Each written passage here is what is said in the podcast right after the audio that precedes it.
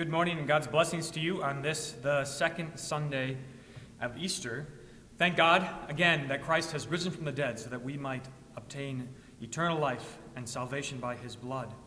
We'll be following the order of service, divine service, setting three, without communion this morning. This morning, uh, just a note, uh, something that's uh, a marvelous uh, feature of the liturgy is this Sunday is called, uh, according to the Latin terminology, it's called Quasimodo Geniti. It's an interesting uh, an interesting name, but Quasimodo geniti simply means like newborn babes, like newborn infants, which is from uh, Peter's epistle, which tells us what it's like uh, to be born anew in Christ. We're once again washed clean, innocent, refreshed with uh, new life, the Spirit of God, so that like newborn infants, we can cling to Him in trust and in hope. With that, we'll begin by singing hymn number 490 Jesus Lives, the Victory's Won.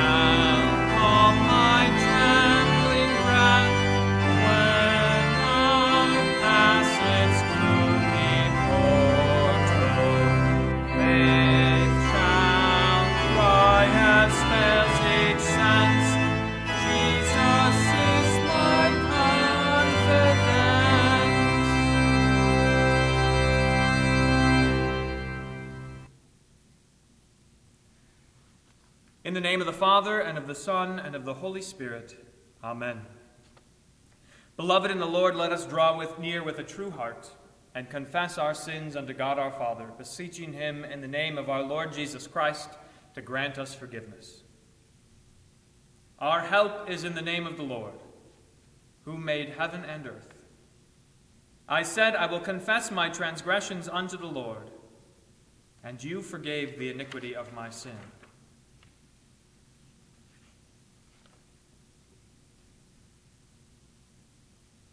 Almighty God, our Maker and Redeemer, we poor sinners confess unto you that we are by nature sinful and unclean, and that we have sinned against you by thought, word, and deed. Wherefore we flee for refuge to your infinite mercy, seeking and imploring your grace for the sake of our Lord Jesus Christ. O most merciful God, who has given your only begotten Son to die for us, have mercy upon us and for his sake grant us remission of all our sins. And by your Holy Spirit increase in us true knowledge of you and of your will, and true obedience to your word, to the end that by your grace we may come to everlasting life. Through Jesus Christ our Lord. Amen. Almighty God, our Heavenly Father, has had mercy upon us and has given his only Son to die for us, and for his sake forgives us all our sins. To those who believe on his name, he gives power to become the children of God and has promised them his Holy Spirit. He that believes and is baptized shall be saved. Grant this, Lord, unto us all. Amen. We continue with the introit. Like newborn infants, Alleluia, long for the pure spiritual milk of the word. Alleluia. Shout, sing aloud to God our strength. Shout for joy to the God of Jacob. In distress you called, and I delivered you. I answered you in the secret place of thunder. I am the Lord your God, who brought you up out of the land of Egypt. Open your mouth wide, and I will fill it, and with honey from the rock I would satisfy you. Glory be to the Father, and to the Son, and to the Holy Spirit, as it was in the beginning, is now, and will be forever. Amen. Like newborn infants, Alleluia, long for the pure spiritual milk of the Word. Alleluia.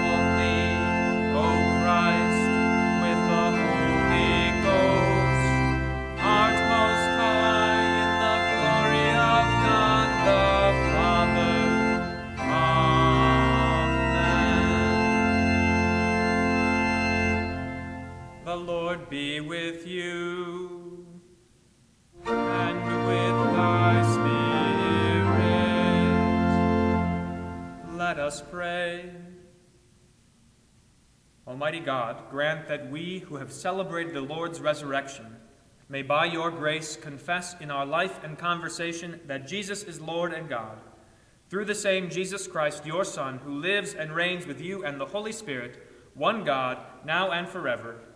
Amen. The Old Testament reading is from Ezekiel chapter 37. The hand of the Lord was upon me, and he brought me out in the spirit of the Lord and set me down in the middle of the valley. It was full of bones. And he led me around among them, and behold, there were very many on the surface of the valley, and behold, they were very dry. And he said to me, Son of man, can these bones live? And I answered, O Lord God, you know. Then he said to me, Prophesy over these bones, and say to them, O dry bones, hear the word of the Lord. Thus says the Lord God to these bones Behold, I will cause breath to enter you, and you shall live. And I will lay sinews upon you, and will cause flesh to come upon you, and cover you with skin, and put breath in you, and you shall live. And you shall know that I am the Lord. So I prophesied as I was commanded.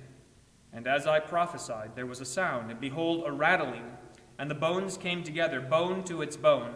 And I looked, and behold, there were sinews on them, and flesh had come upon them, and skin had covered them but there was no breath in them. Then he said to me, Prophesy to the breath, prophesy, Son of Man, and say to the breath, Thus says the Lord God Come from the four winds, O breath, and breathe on these slain, that they may live. So I prophesied as he commanded me.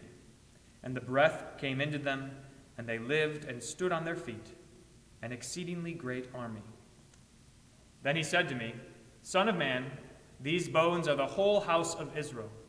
Behold, they say, Our bones are dried up, and our hope is lost. We are clean cut off. Therefore prophesy and say to them, Thus says the Lord God, Behold, I will open your graves and raise you from your graves, O my people, and I will bring you into the land of Israel. And you shall know that I am the Lord, when I open your graves and raise you from your graves, O my people. And I will put my spirit within you, and you shall live, and I will place you in your own land. Then you shall know that I am the Lord. I have spoken, and I will do it, declares the Lord. This is the word of the Lord. Thanks be to God. The epistle is from 1 John chapter 5. For everyone who has been born of God overcomes the world. And this is the victory that has overcome the world our faith. Who is it that overcomes the world except the one who believes that Jesus is the Son of God? This is he who came by water and blood, Jesus Christ, not by the water only, but by the water and the blood. And the Spirit is the one who testifies, because the Spirit is the truth. For there are three that testify the Spirit, and the water and the blood. And these three agree. If we receive the testimony of men, the testimony of God is greater. For this is the testimony of God, that he has borne concerning his Son. Whoever believes in the Son of God has the testimony in himself. Whoever does not believe God has made him a liar, because he has not believed in the testimony that God has borne concerning his Son. This is the word of the Lord. Thanks be to God.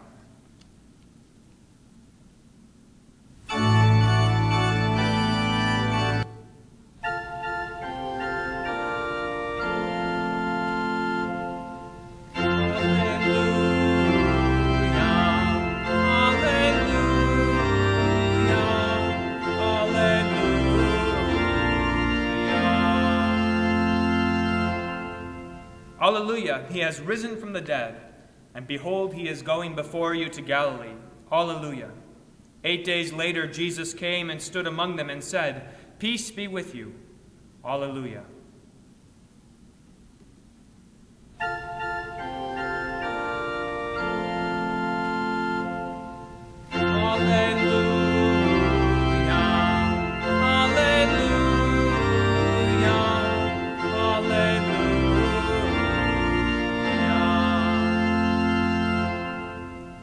Holy Gospel according to St. John, the 20th chapter.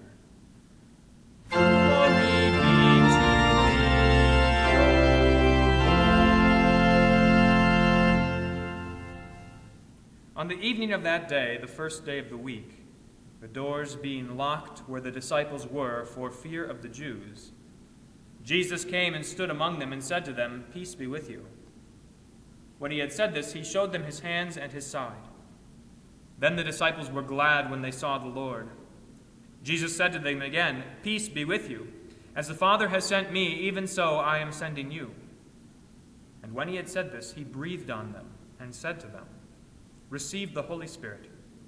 If you forgive the sins of anyone, they are forgiven. If you withhold forgiveness from anyone, it is withheld. Now, Thomas, one of the twelve, called the twin, was not with them when Jesus came. So the other disciples told him, We have seen the Lord.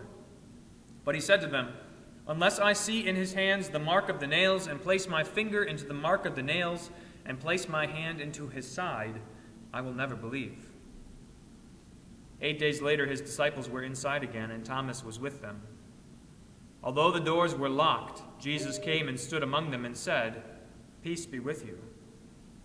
Then he said to Thomas, Put your finger here and see my hands, and put out your hand and place it in my side. Do not disbelieve, but believe. Thomas answered him, My Lord and my God. Jesus said to him, Have you believed because you have seen me? Blessed are those who have not seen and yet have believed. Now, Jesus did many other signs in the presence of the disciples, which are not written in this book. But these are written that you may believe that Jesus is the Christ, the Son of God, and that by believing you may have life in his name. This is the gospel of the Lord.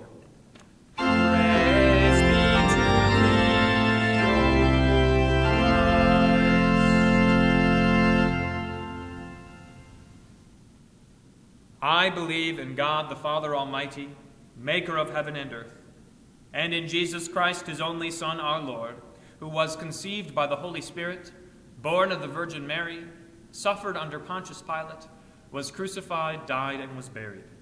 He descended into hell. The third day he rose again from the dead. He ascended into heaven and sits at the right hand of God the Father Almighty. From thence he will come to judge the living and the dead. I believe in the Holy Spirit, the holy Christian church, the communion of saints, the forgiveness of sins, the resurrection of the body, and the life everlasting. Amen.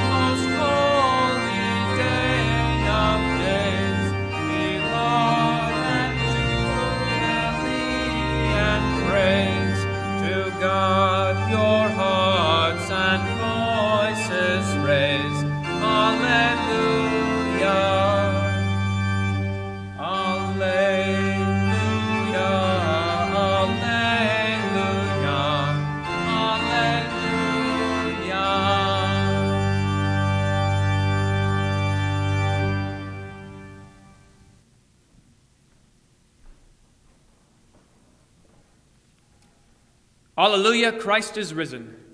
He is risen indeed. Alleluia. Today's gospel lesson begins last Sunday, on Easter Sunday, in the evening, while the disciples huddled together behind locked doors. The women had already gone to the tomb, and Mary Magdalene returned, saying that she had seen the Lord. But yet, here the disciples are, huddled together behind locked doors for fear of the Jews. What exactly were they afraid of? They were afraid because the Jews had succeeded in killing Jesus. Jesus, whom the disciples thought was the Messiah, the one they had hoped would redeem Israel. The Jews killed him. But when you're squashing a movement, you don't settle just for killing the leader. You also have to do something about his closest associates. Jesus himself had said, The servant is not greater than his master. If they persecuted Jesus, they would also certainly persecute the disciples.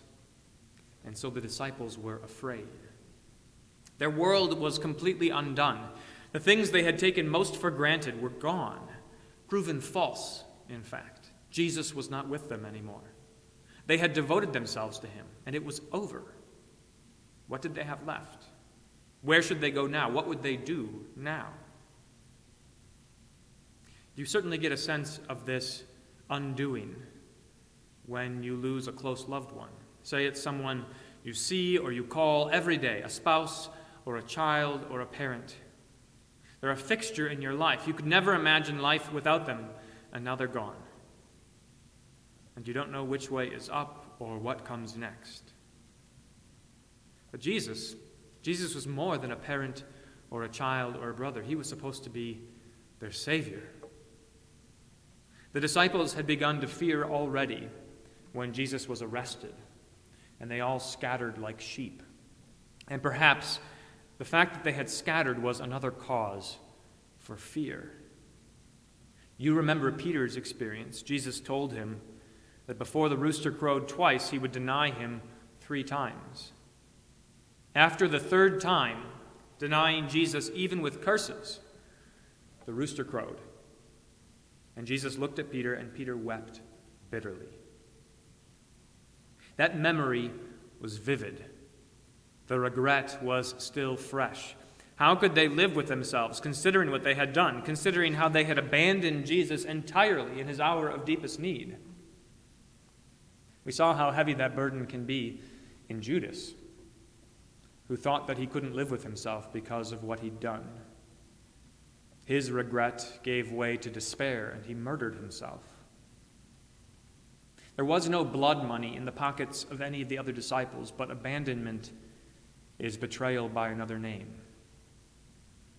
Perhaps this is why Thomas wasn't with the other disciples that night. Maybe he couldn't imagine having to look anyone in the eye, knowing how cowardly and faithlessly they'd all behaved, and knowing that now it appeared that they'd all been duped it all seemed to be a big hoax. Jesus was dead. It's like they all woke up that morning and realized that they had unwittingly become members of a cult. How foolish they seemed to have been. Yes, Mary Magdalene had told the disciples, I have seen the Lord, but what good was her report? The report of one witness. Besides, suppose Jesus had risen from the dead, just as he said. Suppose it was true. How would he regard the disciples now? He once had called them friends, but that was before all of this had happened. And this was more than just a personal injury. This was more than just letting down a friend. Suppose it was all true that he was the very Son of God and they had run away while he was led to the cross. Then it was not just a friend that they had betrayed, but God Himself, whom they denied. That is cause for great fear. Perhaps that's why Thomas did not believe. Perhaps he did not want it to be true. How could God possibly forgive him? How could the Son of God possibly speak peace to one such as him? That is cause for great fear. There is a lot of fear in our world. Too much fear, doubtlessly, of things that really shouldn't frighten us. At the same time, there is also too little fear of many things that should frighten us. Humans are notoriously bad at judging danger, Just think about how readily we hop into the car. Probably one of the most dangerous things we can do. Meanwhile, if you watch the movie Jaws, it can be enough to scare you from the beach for a good long while. But by far, by far, what we should fear most is God. Do not fear those who can hurt the body, Jesus says, but rather fear him who can destroy both body and soul in hell. Fear of God, fear of his displeasure, fear of his wrath over sin, fear of his judgment and holiness, that is rare in this world. For most people, it is just a joke. It's a joke for most to think that God punishes sin, to think that there's something, that there's someone other than me who decides right and wrong and to whom I must give an account. Look around the world and see whether anyone really fears God. Look into your own life and consider where your fear of God is lacking. The disciples were afraid that they would fall into the hands of the Jews. What they really ought to have feared, and perhaps they did, is that they would fall into the hands of God. It was the evening of that day as the disciples huddled in fear, and Jesus came and stood among them. Notice how he doesn't waste a moment, he doesn't waste a breath. He opened his mouth, and the first thing he said was, Peace be with you. To those who are in fear, God does not waste a moment in speaking peace. But at that moment, the disciples must have realized how trivial was their fear of the Jews, for the peace that Jesus spoke was from God Himself, from their heavenly Father. His peace was not merely a cure for those for the fear of those who can hurt the body.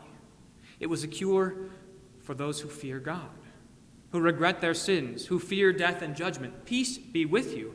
Can you imagine how much those words meant to the disciples. Let's try to picture what it was like. Imagine having the bank knock on your door to say that your mortgage has been forgiven, just as your house is about to foreclose. Imagine having the doctor call you up and say that your cancer has disappeared, just as you are about to give up on treatment. Imagine hearing the breaking news that the war is over, that a treaty has been signed, that the troops are coming home. None of those things even comes close. Imagine instead that you are dead, rotting in the grave, bound for hell. And there, God, your heavenly Father, reaches into death and pulls you from the grave in love. In fact, you don't have to imagine it. You who feel the weight of your guilt, you who fear God, you who regret your sins, you who fear death and judgment, you need not imagine how much those words meant to the disciples because those words mean the same thing for you. Peace be with you, says the one whom you fear. Peace be with you, says the one who can destroy both body and soul in hell, but will not, because he has given you peace. Peace be with you, says the one with all authority in heaven and on earth. Peace be with you. It's not just a sentiment. It's not just a greeting like a hello or a how you doing but it is the very thing that it says. By speaking those words, and enfleshed in the body that hung on the cross and was laid in the grave, Jesus delivers the peace that he speaks. You who fear God have peace with God by the blood of Jesus. Peace be with you. Do not be afraid. It was not peace with the Jews that Jesus brought. It was not a temporal peace. He didn't offer the disciples safety a peace with earthly enemies, a peace from war or trouble or persecution. They would indeed suffer the same persecution that Jesus himself suffered. Those things persist until the last day, and we are not promised relief from them in this life. But it is no matter, because relief from those things, from temporal things, is nothing in comparison with peace with God.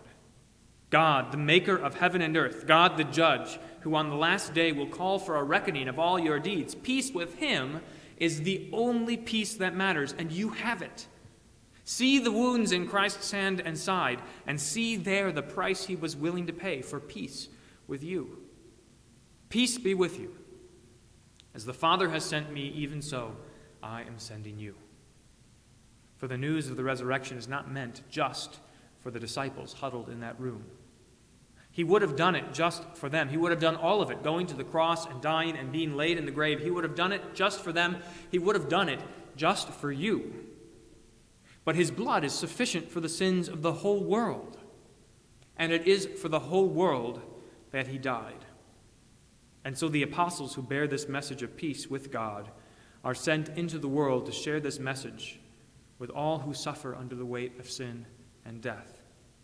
They are sent to gather God's people by the preaching of forgiveness on account of Christ. Notice how critical this authority is that Jesus gives to the apostles and so to the church. He gives them the authority to forgive sins and to withhold forgiveness. For it is by the forgiveness of sins that we have peace with God. It's our sin that has made us enemies of God. It is our sin that puts us under God's wrath and judgment, and our sins are too great for us to bear, too costly for us to make atonement. The only way that we can be saved from our sins is by forgiveness, by God Himself erasing the debt that we owe Him, by God Himself spilling the blood required to forge peace. Forgiveness is what delivers peace with God. But notice that there are two edges to the authority given to the apostles. There are two keys given to the church one that opens heaven and one that closes it. As earnestly and zealously and fervently as forgiveness is to be preached to those who fear God's wrath, who lament their sins, forgiveness is not to be preached to those who are not afraid, who fear neither sin nor judgment. Peace is not to be proclaimed to those who think they already have peace by their own virtue. If you think that your sins do not warrant eternal death, if you think that God does not care how you live your life, if you think that you're just fine, that He has no cause to cast you into hell, that you do not daily sin much and deserve nothing but punishment, if you do not fear God, then this peace, this forgiveness, is not yours.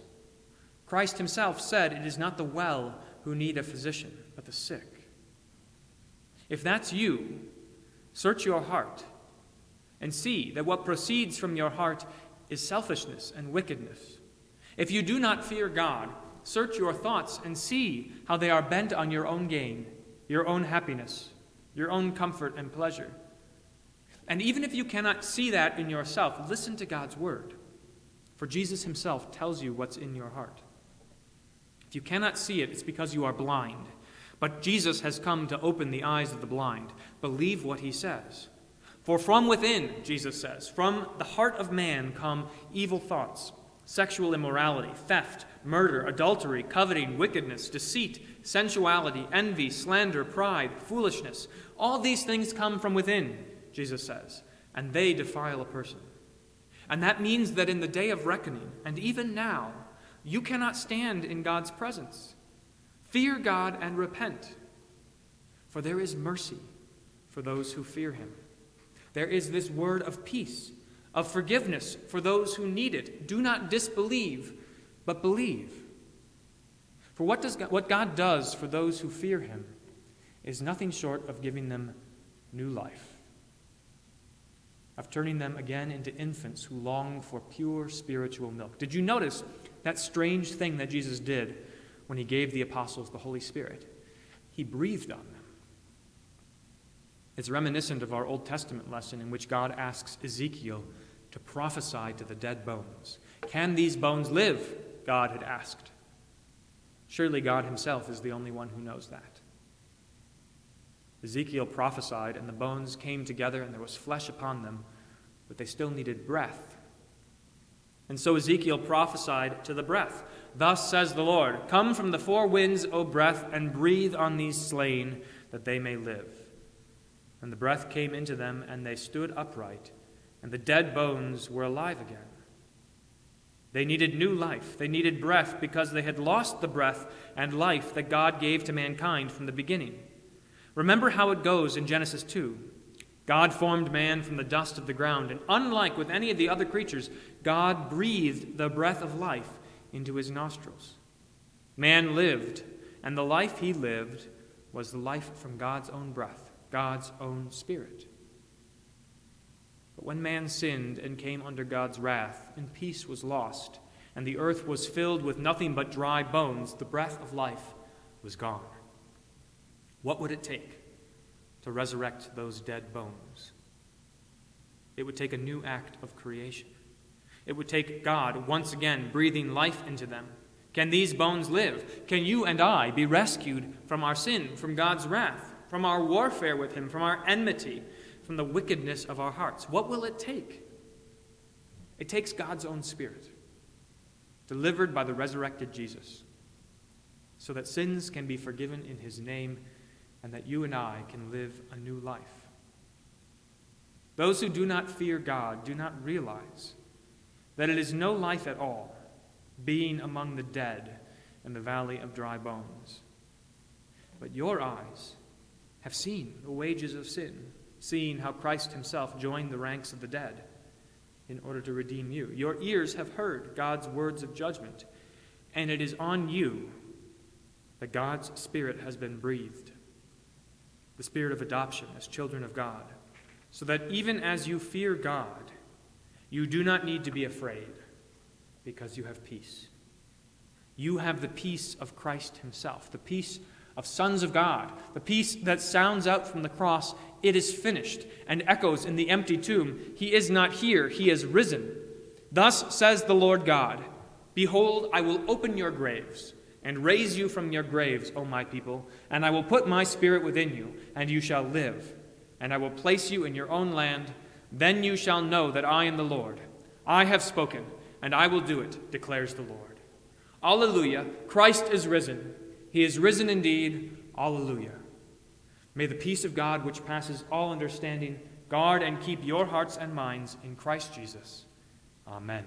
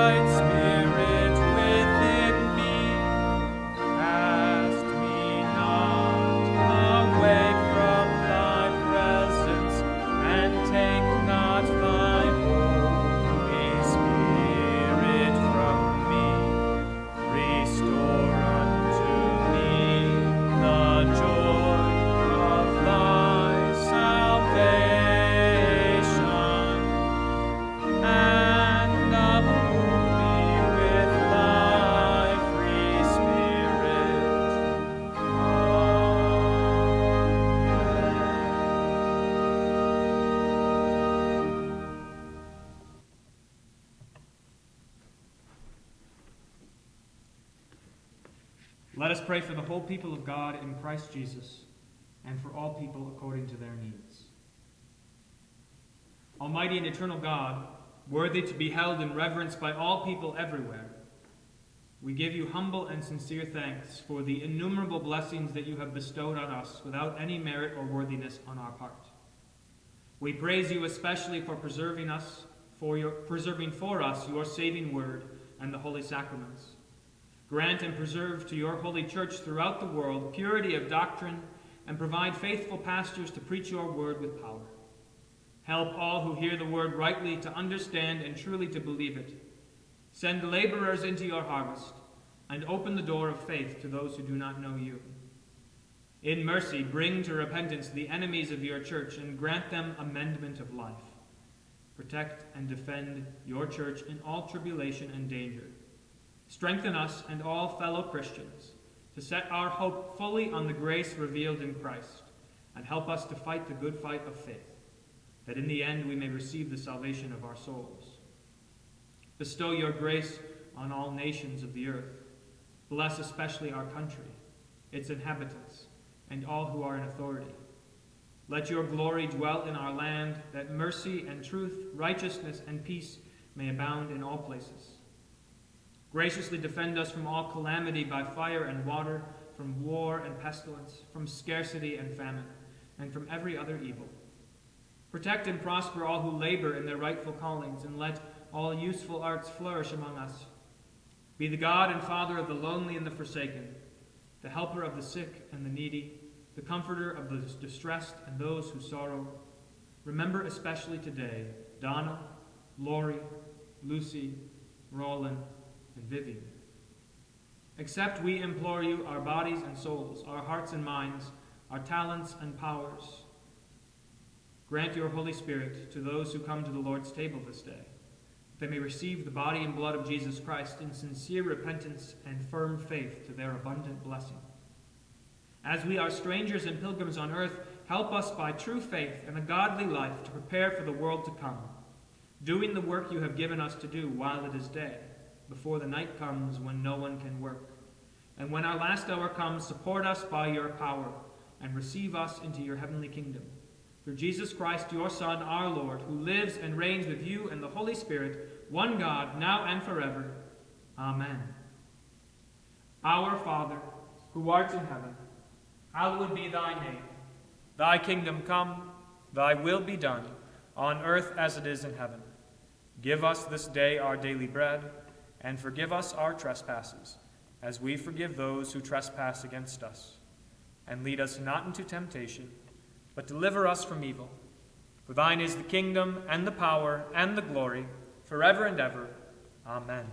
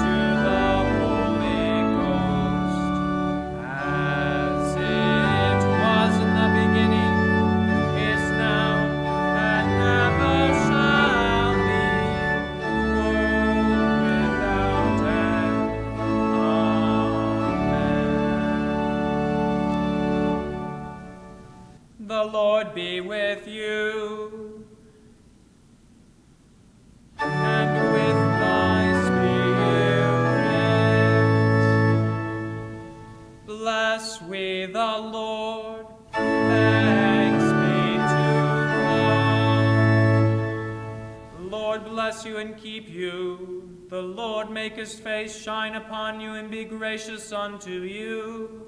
The Lord lift up his countenance upon you and give you peace. Amen.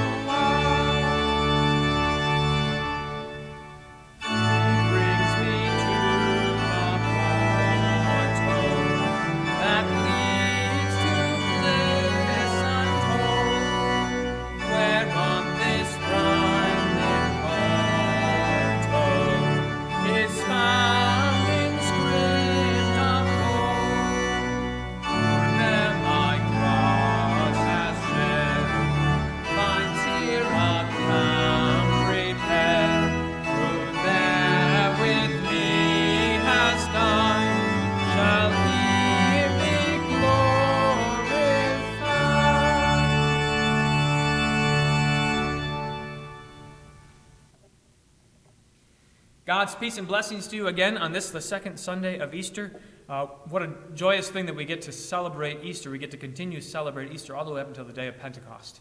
Uh, f- uh, 50 days of Easter where we get to enjoy these wonderful Easter hymns that remind us of God's powerful victory over sin and death. Pay attention to just a couple of announcements. Keep reading the emails that I'm sending. If you're, if you're not getting emails and you'd like to get them, please let me know. I'll be sure to include you. Um, especially as we move forward in time here, I want to make sure that we're all staying in touch now that the Easter uh, ce- celebration is past, uh, that we keep up the discipline of studying God's Word, of prayer, and uh, putting our faith in the good things that God has done for us. To that effect, there is, um, again, this week's uh, bulletin insert that contains uh, information for your family devotions, a hymn verse from that last hymn that we just sang, Awake My Heart with Gladness, the third article of the Creed for, uh, for your review, and then this Bible story, which is a helpful uh, Bible story to review as we're going along through the, the Bible stories, Genesis chapter 6 through 9, uh, the story of the flood. And th- here's what I wrote in the bulletin insert, and I just want to say a couple things about it. Um, here's what I said God promised to rescue the world from sin. That's the promise he gave to Adam and Eve in the garden. But that promise didn't stop people from getting wickeder all the time. God decided to wipe the earth clean of wickedness, and so he sent the flood and saved only Noah and his family in the ark. Noah trusted God, and God delivered him. It's important for us Christians to see our lives in view of that story that we live in a wicked world, a world that is getting wickeder all the time, a world that has judgment coming to it, wrath coming to it. And God means to execute justice in the earth, but He also means to save us, like He saved Noah and his family. The only way that He does save us, the only way that He can, is by uh, pulling us out of this wicked world, pulling us out of our wicked selves, crucifying us, drowning our old sinful flesh in the waters of baptism, and giving us new life, a new breath by His Spirit. And that's the, the great value of that story for our church, for the church, is to see in it God's act of salvation, His judgment against wickedness, but then His act of salvation for us, His people.